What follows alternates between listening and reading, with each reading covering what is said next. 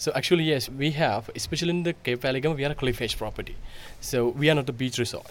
So according to that, we have beautiful overlooking views and also some biodiversity. So basically, uh, with some migratory birds and some uh, nature like uh, peacocks and iguanas, mongoose, some beautiful, beautiful migratory birds like uh, grow, uh, like uh, the sea eagles we have, and also we have here the kingfishers and the Indian rollers, birds, I mean bee eaters, much of them. So some of those species we would be very familiar with in Sharjah because we get a lot of migratory birds as well. So we've got something in common already. I love that. So we're standing here in the front entrance. This is the first port of call for all the guests when they arrive here at Cape Weligama. It's where we arrived just a few hours ago. It's a lovely open air feeling, um, a little bit colonial, but done sort of with a modern contemporary feeling as well. That's right, ma'am. This, uh, this, uh, the actually, this place has been created in architect by one of Thai company. So, uh, that, is feel like a little bit of modern place.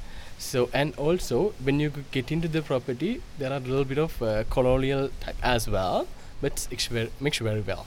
Wonderful. All right, we're on a little golf buggy now. We're going to set off from the uh, open air reception, make a little bit of a U turn, and we're heading towards the first port of call now in the property, which is the restaurant that they've got here at Cape Weligama. As uh, as he did mention, we aren't beachside. We are, in fact, elevated slightly. What's the elevation that we have here as we look down into sort of the valley just just over to my left? It's almost about uh, 15 uh, feet uh, from the sea level, ma'am, because uh, the in front of the property we have depth end, depth end, and also but we have beaches two separate end of the property. We call them west beach and the east beach. So just in front of the property we have depth end. It's about 15 uh, uh, feet higher from the sea level. Wow, really breathtaking, but it does give you uh, sort of a sense of scale on how we look down into the valleys surrounding the property here. Weligama obviously is at the very southern tip of Sri Lanka. Uh, dotted along, you might be familiar with some of the other uh, well known beach resorts of Galle, uh, also Unawatuna just uh, further north from us. Uh, but it's about a three and a half hour drive on the highway straight down from Colombo to get here, so relatively short time compared to what it was just about a decade ago before that highway was put in. We've now pulled up to the uh, the Ocean Terrace, I believe it was, and I can I can see it's just down a few steps in front of me, about 15 feet away. Should we hop off and, and have a look at the terrace now? So if we hop off the golf buggy, I can see that uh, it's a beautiful open air. This is sort of a theme, I guess, with the property. It's an open air space as well, so you can see right through it. And because we are elevated just some 15 feet uh, above the sea level with uh, some cliffs overlooking the ocean, there is a sense of uh, openness and of a wide expanse because I can just see the sea right through in front of me uh, through the far windows. Hello, thank you so much. I love the colour of the building. There's accents of wood, and then we've also got deep blue paint um, with that extremely contemporary feeling. And as we just go through to the other side of the restaurant, there's uh, some waves crashing below us, and we've got uh, a lovely uh, tropical feeling as well. It's such a, a beautiful feeling then to have that open air surroundings. Is this the way that the property sort of feels like for most of the year? That's right, ma'am. That's right. Exactly. So and also Tableau restaurant, a special Tableau restaurant. Can we? I've heard a lot about Tableau Restaurant. Helen was telling me about it. What What is the fuss with Tableau Restaurant? Yes. Tableau restaurant is special. Uh, the restaurant, uh, who guests who's sitting around the chef. It's a live cooking center, ma'am. So a live cooking center. Uh, let's say it's a chef table. Chef is performing every day evening seven o'clock in front of the guests with the six course menu. So uh, the courses are coming one by one, and then the guest is uh, having an experience. He's exchanging the, uh, the experience with the chef. If the guests love to cook with the chef, that's also possible. So uh, exchange the recipes, that's also possible. So uh, that kind of things are available here. ma'am.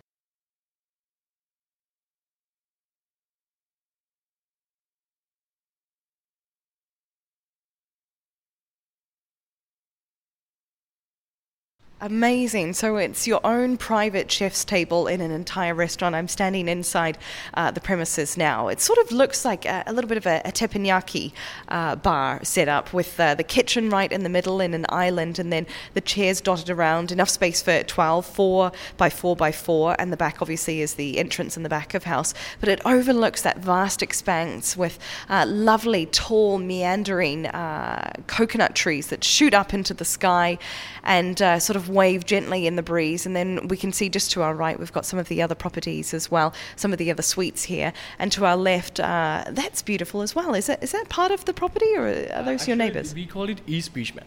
East Beach is the one of safer beach for the, the Cape Valley guests and also the public beach.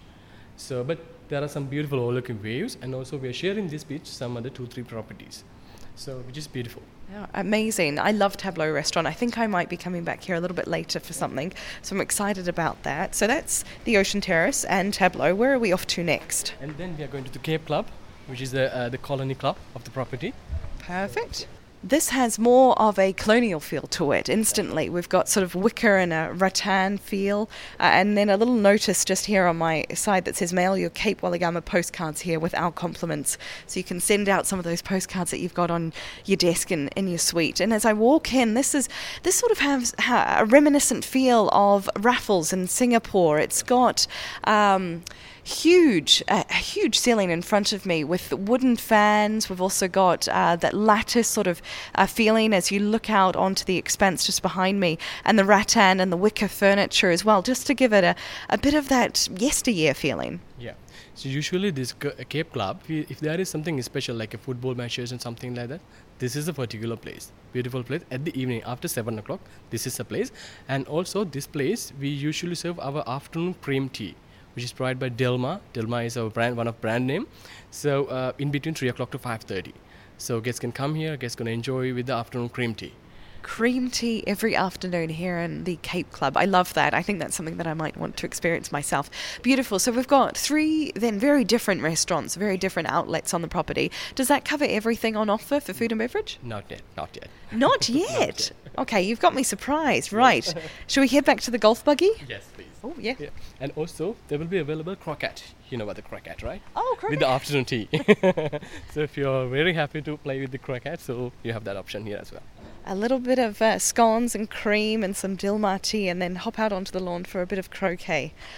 Nothing says uh, the, the the empire is is still alive and kicking like afternoon tea and a bit of croquet. That's for sure.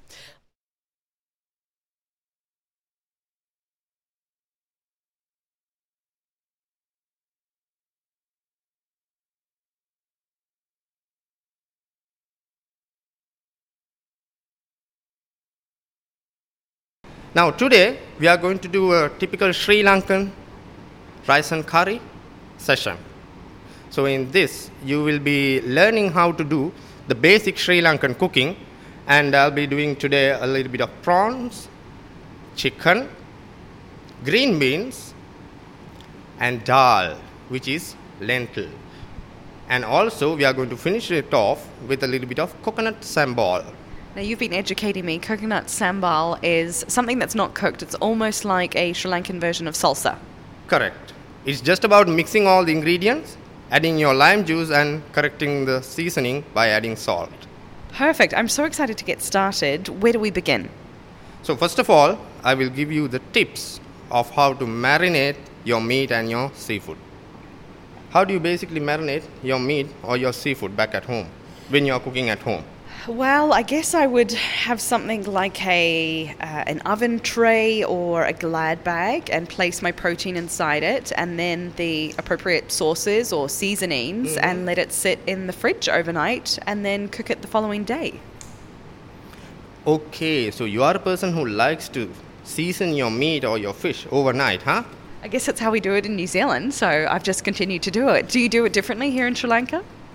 Well, it's not exactly overnight, but still it is better if you can keep it overnight. First of all, basic rule, which is not a hard and fast rule, is to bring your meat and your seafood to room temperature before you marinate it.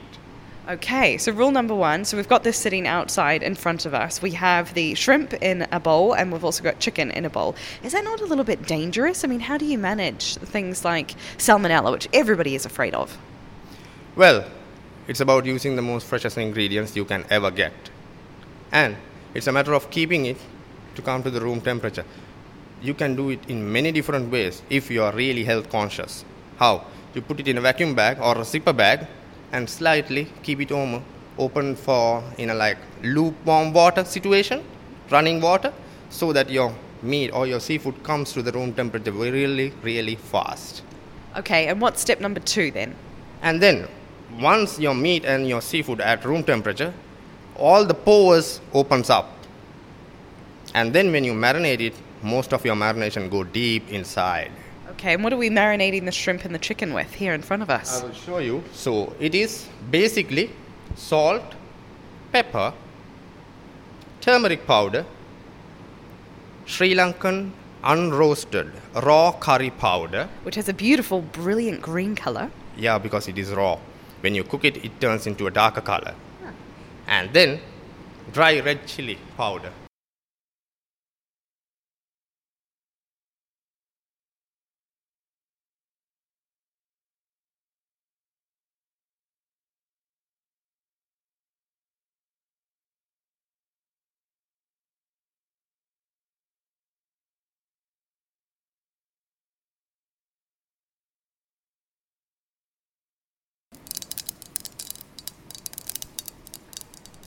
Okay, this sound that you can hear is the mustard seeds that have just been added into that vegetable oil. Which and slightly smoking. And you pop your mustard seeds first of all, and as the mustard seeds pop, it will release all its natural oils into the main oil. okay, so we've got the mustard seeds in there. Chef is now reaching for some cinnamon sticks. Yes, and here we go. Cinnamon. And then a little bit of lemongrass. And I add a few green cardamom. And also a little bit of cloves. Move it around and then add garlic. I love garlic. So I added a little bit extra of that. And then onions. Red onions sliced. Okay. That returns now to the uh, gas stove top. Chef sautés that in the pan as things start to really heat up. This is the base of our curry here that Chef is taking us through. Most common base of the curry. You will literally see all the curries we do, the beginning is the same. And it smells divine. If you can imagine garlic and red onion sauteing on a pan full of oil with those mustard seeds in the background, and then accented by the cardamom, the cloves. There's also some cinnamon and that lemongrass in there. It's just creating this beautiful aroma in the atmosphere, and it's really starting to get my taste buds firing up. So actually now, when it comes to Sri Lankan cuisine, normally we are cooking at a, a good heat, a high heat, let's say. And then you saute this, onions and garlic and rest of the spices until it reaches to a translucent point. As soon as you see it has reached a translucent point, you add your curry leaves. You add again your dry powders, starting off with turmeric powder first. Mix it up, and then a little bit of raw curry powder, and then dry chili, dry red chili powder. As soon as you add your curry powder and your red chili powder, you add a little bit of salt. Why? The reason why is so that you will not sneeze in your kitchen while burning chili. That's why you add salt, a small percentage of the recipe, at that point. Another secret chef tip there. Oh yes, this always works. Like uh, you all must have encountered, like when you're burning chili, you're uh, coughing and sneezing all around the kitchen, right? I can I can almost feel it now tickling my nose. Yeah. So when you add salt a little bit, it really, really cuts it down and helps a lot. It minimizes that uh, spicy sensation being releasing to the air. And now I'm adding a bit of green chili, but I'm going really slow with this for you. I appreciate that. Thank you, chef. And then mix it up.